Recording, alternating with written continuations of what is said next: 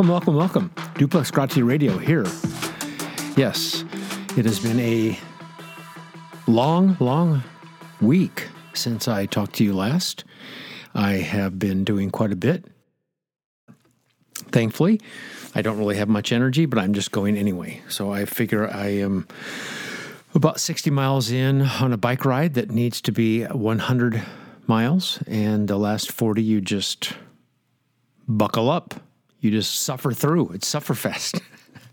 and compared to so many else, so many others, I'm not suffering. So anyway, thank you if you're praying for me. The last week was long and hard because I did my normal job, but since my wife was out of town at night, especially, I wrote, not rode, uh, but I wrote. And so I have first pass done.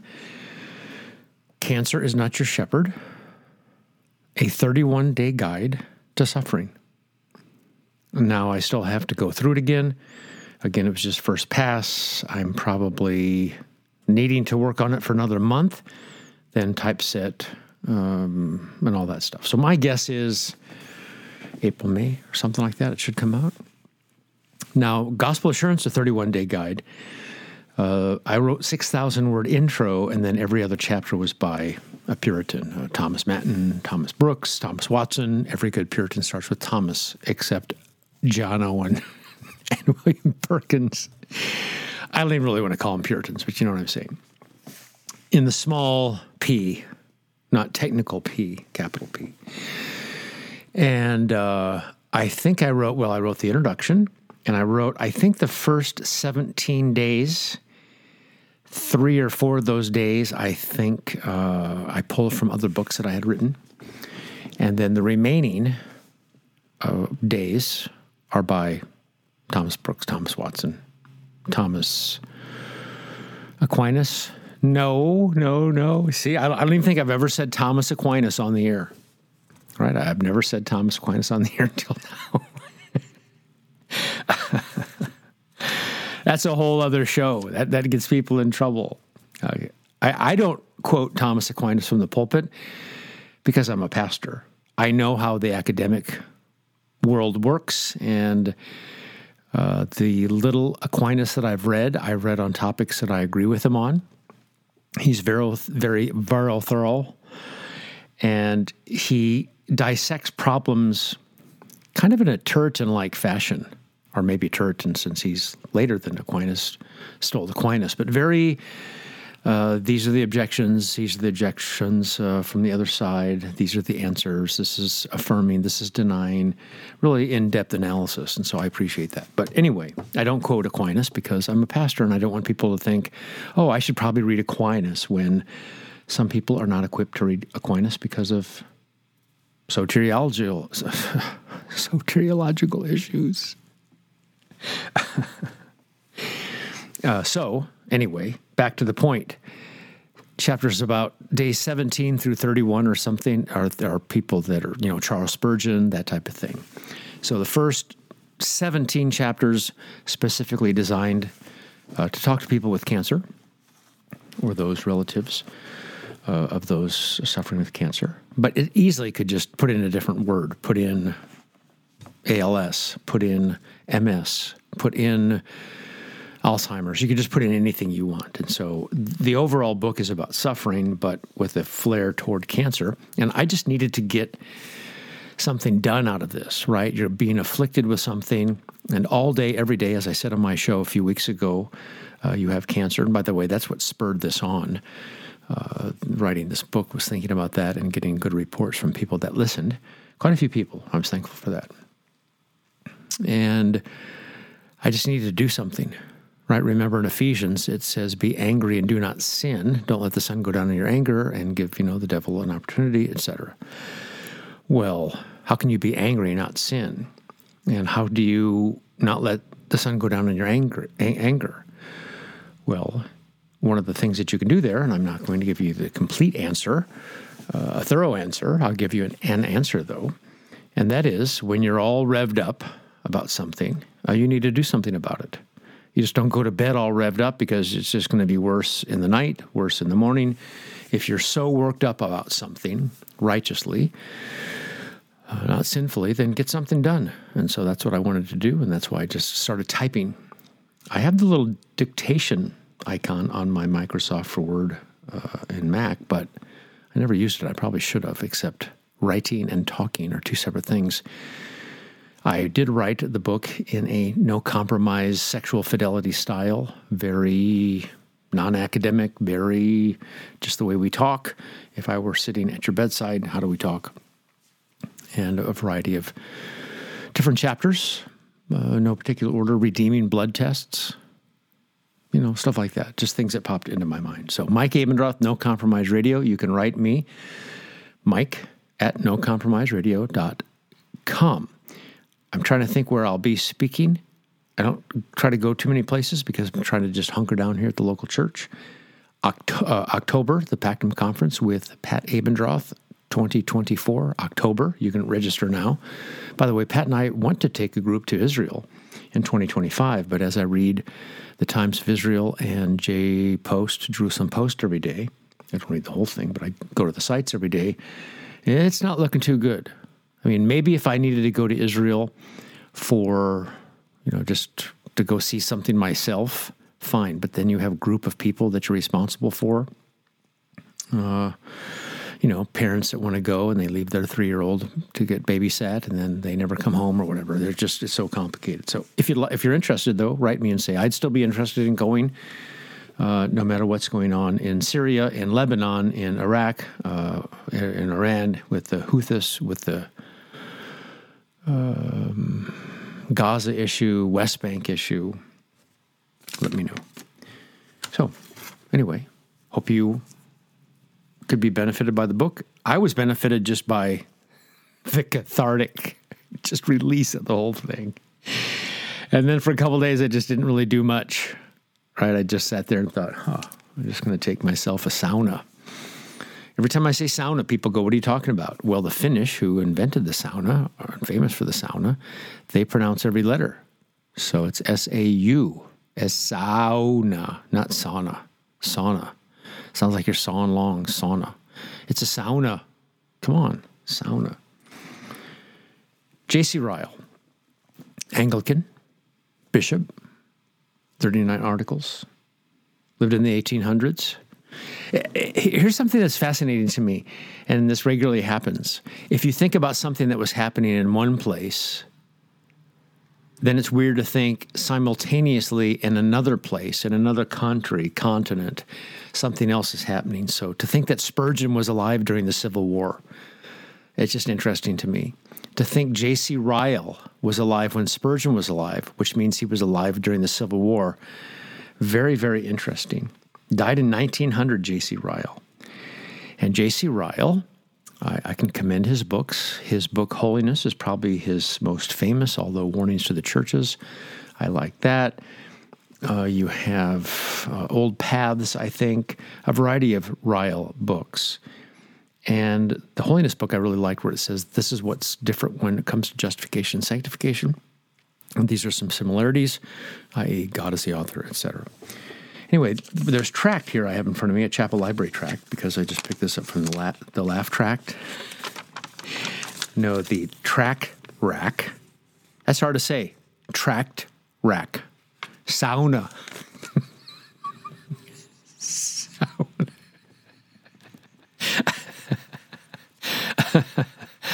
how long have you been on that medication? Quite a while. I've got ten more. I've got ten more months to go. Here's the tract. Suppose an unholy man went to heaven. Very interesting. Hebrews 12:14 without holiness no man shall see the Lord. Which obviously can't be a certain amount earned by ourselves. That's another story. See Stephen Baugh, heidelblog.com, .org, .net. I think it's .net, isn't it? I don't know. I'm going to read some of this and make some comments. Suppose an unholy man went to heaven. Suppose for a moment that you were allowed to enter heaven without holiness. what would you do? What possible enjoyment could you feel there? To which of all the saints would you join yourself? And by whose side would you sit? Their pleasures are not your pleasures. Their tastes are not your tastes. Their character not your character. How could you possibly be happy if you had not been holy on earth? Now, perhaps you love the company of the light and careless, the worldly minded and the covetous, the reveler and the pleasure seeker, the ungodly and the profane. There will be none such in heaven. Now, perhaps you think the saints of God too strict and particular and serious. You rather avoid them. You have no delight in their society. There will be no other company in heaven. Now, perhaps you think praying scripture reading, excuse me, think praying, scripture reading, and hymn singing dull and melancholy and a stupid work, a thing to be tolerated now and then but not enjoyed. You reckon the Sabbath a burden and a weariness? You could not possibly spend more than a small part of it in worshiping God. But remember, heaven is a never ending Sabbath. The inhabitants thereof rest not day and night, saying, Holy, holy, holy, Lord God Almighty, and singing the praise of the Lamb. Revelation 4 8. How could an unholy man find pleasure in occupation such as this? Think you that such a one would delight to meet David, Paul, and John after a life spent in doing the very things they spoke against? Would he take sweet counsel with them and find that he and they had much in common? Think you, above all, that he would rejoice to meet Jesus, the crucified one, face to face, after cleaving to the sins for which he died, after loving his enemies and despising his friends? Would he stand before Jesus with confidence and join in the cry, This is our God. We have waited for him. We will be glad and rejoice in his salvation. Isaiah 25 9. Think you not rather that the tongue of an unholy man would cleave to the roof of his mouth with hmm. shame, and his only desire would to be cast out? He would feel a stranger in a land he knew not, a black sheep amid Christ's holy flock. The voice of cherubim, seraphim, the song of angels, archangels, and all the company of heaven would be a language he could not understand. The very air would seem an air he could not breathe. Ryle goes on I know not what others may think, but to me it does seem clear that heaven would be a miserable place to an unholy man. It cannot be otherwise. People may say, in a vague way, they hope to go to heaven, but they do not consider what they say. We must be heavenly minded and have heavenly taste in the life that now is, or else shall never, we shall never find ourselves in heaven in the life to come. And now, before I go any further, let me say a few words by way of application. For one thing, let me ask everyone who may read these pages or listen to this podcast Are you holy? Listen, I pray you, to the question I put to you this day Do you have anything of the holiness of which I have been speaking? I do not ask whether you attend church regularly, whether you've been baptized and received the Lord's Supper, whether you have the name of a Christian. I ask something more than all this Are you holy or are you not? I do not ask whether you approve of holiness in others, whether you like to read the lives of holy people, to talk of holy things, and to have on your table holy books, whether you mean to be holy and hope you will be holy someday. I ask something further Are you yourself holy this very day, or are you not? And why do I ask so straightly and press the question so strongly? I do it because the Scripture says, Without holiness no man shall see the Lord. It is written. It is not my fancy. It is the Bible, not my private opinion. It is the word of God, not of man. Without holiness, no man shall see the Lord. Alas, what searching, sifting words are these? What thoughts come across my mind as I write them down? I look at the world and see the greater part of it lying in wickedness. I look at professing Christians and see the vast majority having nothing of Christianity but the name. I turn to the Bible and hear the Spirit saying, Without holiness, no man shall see the Lord. Surely it is a text that ought to make us consider our ways and search our hearts. Surely it should raise within us solemn thoughts and send us to prayer. You may try to put me off by saying you feel much and think much about these things, far more than any suppose, than many suppose. I answer, this is not the point. The poor lost souls in hell do as much as this. The great question is not what you think and what you feel, but what you do. You may say it was never meant that all Christians should be holy, and that holiness such as I have described is only for great saints and people of uncommon gifts. I answer, I cannot see that in Scripture. I read that every man who has this hope in Christ purifies himself. 1 John 3 3. Without holiness, no man shall see the Lord. You may say it is impossible to be so holy and to do our duty in this life at the same time. The thing cannot be done. I answer, You are mistaken. It can be done. With Christ on your side, nothing is impossible. You have been, it has been done by many Daniel, Obadiah, David, and the servants of Nero's household are all examples that go to prove it. You may say, if you were so holy, you would be unlike other people. I answer, I know it well. It is just what you ought to be. Christ's true servants were always unlike the world around them, a separate nation, a peculiar people. Titus 2:14. And you must be so too if you would be saved. You may say at this rate, very few will be saved. I answer, I know it. It is precisely what we are told in the Sermon on the Mount. The Lord Jesus said so 1800 years ago Straight is the gate and narrow is the way which leadeth unto life, and few there be that find it. Few will be saved because few will be taken, will take the trouble to seek salvation. Men will not deny themselves the pleasures of sin in their own way for a little reason, for a little season. You may say these are hard sayings. The way is very narrow. I answer, I know it. So says the Sermon on the Mount. The Lord Jesus said so 1800 years ago. He always said that men, if they should be his disciples, must take up the cross daily, and that they may be ready to cut off hand or foot, Matthew 18. It is in religion as it is in other things. There are no gains without pains. That which costs nothing is worth nothing. Mike Abendroth reading a little tract called Suppose an Unholy Man Went to Heaven, J.C. Ryle. All right. What do you think of that? Now, full disclosure, I picked it up. I generally like Ryle. you know where this is going to go. And I would still commend him to you.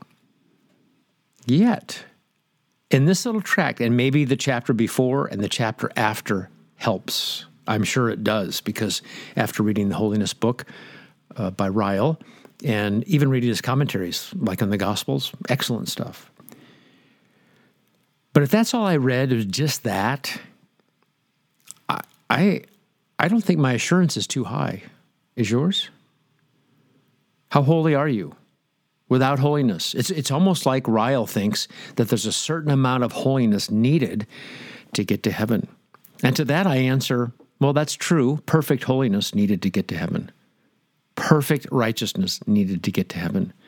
We can't make the law light now and say, well, we'll try our best and God will make up for the rest. That sounds like a different religion to me. If you need to be personally, practically holy, notice I didn't say positionally yet. See where we're going though.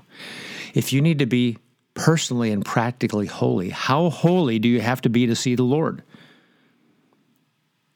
10% holy? Working your way to get better, more holy than we were last year, less backslidings this year, less sins this year, better than the pagan, better than the new convert. We have to be careful. We just go to Hebrews 12 14, like many people today, with a probably good desire to spur people on to holiness.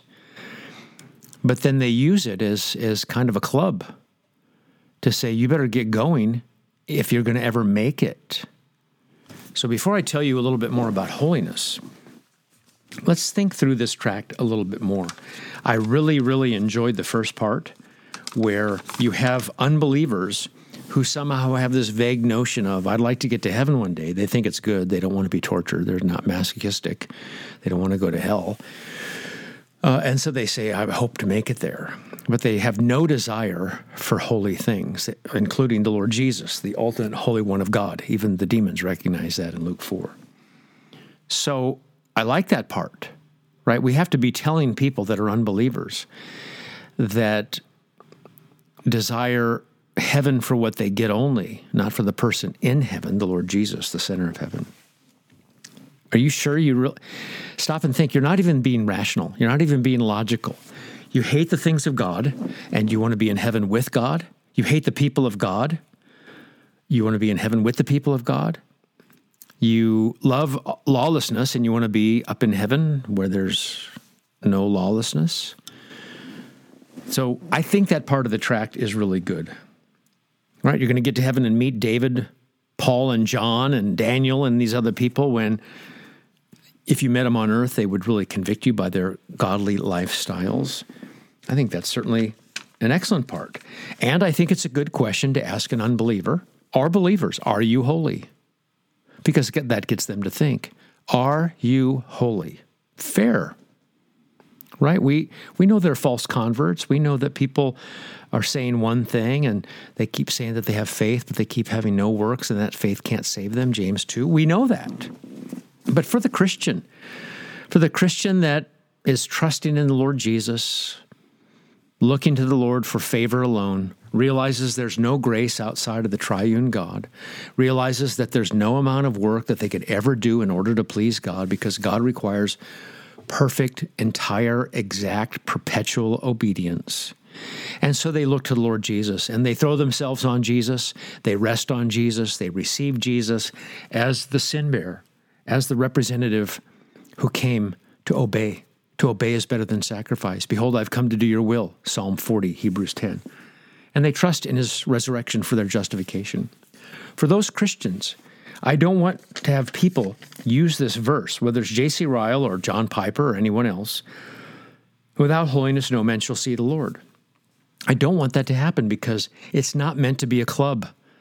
There were some uh, Indians, some locals up in Quebec, Quebec, and they would have a, a club and that club would be used to kill the fish. So they kill the, you know, catch the fish in nets, bring them back to the shore, and then they beat the sticks, beat with the, the, the heads with sticks to kill the fish, the big fish. And the nickname for those clubs were priests because that's what they got when they went to the Roman Catholic service. And by the way, I'm not just blasting Catholicism because many in evangelical circles do the very same thing, and especially liberals and especially word faith people, prosperity. It's just all law. Do this, do this, do this, do this. And there is a place to obey God's law as a Christian right? We want to say no to sin. We want to say yes to righteousness. We want to deny self. We want to pick up cross and follow him. We want to do all those things. May it be never less than odious for us to think uh, that anything but righteousness is what God wants in our walk with Him in a daily way.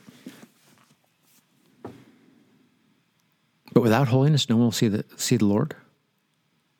Probably the best thing you can do when someone quotes to you anything in the Bible, you ought to think of context. And what is the context of Hebrews? What's the context of Hebrews? I think there's 11 chapters before chapter 12. And what are those 11 chapters? It's all about the Lord Jesus, this great high priest, a holy high priest.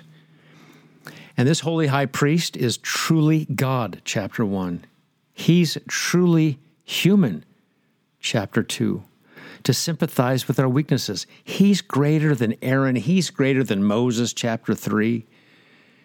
Hear Jesus when you come to him instead of a throne of judgment like every other throne room, like every other judgment hall, because the Lord Jesus and what he's done, sent by the Father in love, gone in love, assisted by the Spirit in love. He rescues sinners and he sympathizes with them. He, the sinless one, still knows what it's like to be tempted and sympathizes. And he rescues and delivers, and he doesn't help angels. He, stoops down and he helps sons of Abraham. He's helped, he helps believers. He helps believers like you that are sorry for their sins and want to obey more and want to have more holiness. Be holy, for I am holy. They want that. But they realize that in the context of sanctification, in the context of our response to God's work, we're never going to be completely holy. And God never requires something less than perfect holiness. And that is why, whether you want wisdom, righteousness, holiness, sanctification, justification, it all comes with Jesus Christ, united with Him. And so, you, dear Christian, are holy enough to get into heaven. Did you hear that? You are holy enough, dear believer, to get into heaven. Well, you don't know what I just did this last week. You don't know what I did this morning. You don't know how I treated my husband last night. You don't know how I treated my wife yesterday. I know. But you're a child of God, adopted. And you confess your sins, and Jesus is faithful and just to forgive. And Jesus has an advocate we have before the Father's face, 1 John 2, verses 1 and 2. And you could study the rest of the language in Hebrews chapter 12, verse 14, as I said before with Steve Baugh's article and his interview on office hours. Excellent stuff. But I'm just saying, big picture, if you can't get into the Greek and you don't know this, that, or the other, okay, what does it mean? If it means I have to have a certain amount of holiness to get into heaven, in terms of holy living, how much do I need? Now, maybe you say, well, there has to be some amount because sanctification and justification are always tethered together, separate though they may be in concept. When justification is declared, sanctification begins. Okay, fine. But the way to get into heaven is perfect obedience, perfect holiness, set apart for God perfectly, not sinning against God perfectly. And will we have desires then to be obedient? Yes. Will we have holy living? Yes. But I would have to take a disagreement with the Venerable Bishop Ryle, at least in this tract.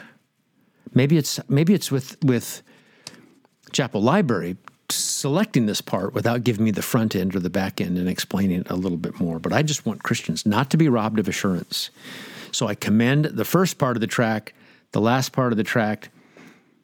I don't like so much. And if you keep hearing as a Christian over and over and over, are you holy? Are you holy? Are you sure you're holy? Are you holy? Are you holy? Without holiness, no one will see the Lord. Are you holy? The answer is, if you're a Christian, yes, I am. I stand in the stead of Jesus Christ and I'm in him, the Holy One. And when God sees me, he sees Jesus' perfect holiness, the Holy One of God. Holy, holy, holy is Lord God Almighty. He sees me in him. So, yes, I am holy. Christian, are you holy? Yes. Positionally, practically, I'm working out my salvation with fear and trembling. Simple. You're holy in Christ Jesus. H O L Y and W H O L L Y. My name is Mike Abendroth. This is No Compromise Radio Ministry. Without holiness, no one shall see the Lord.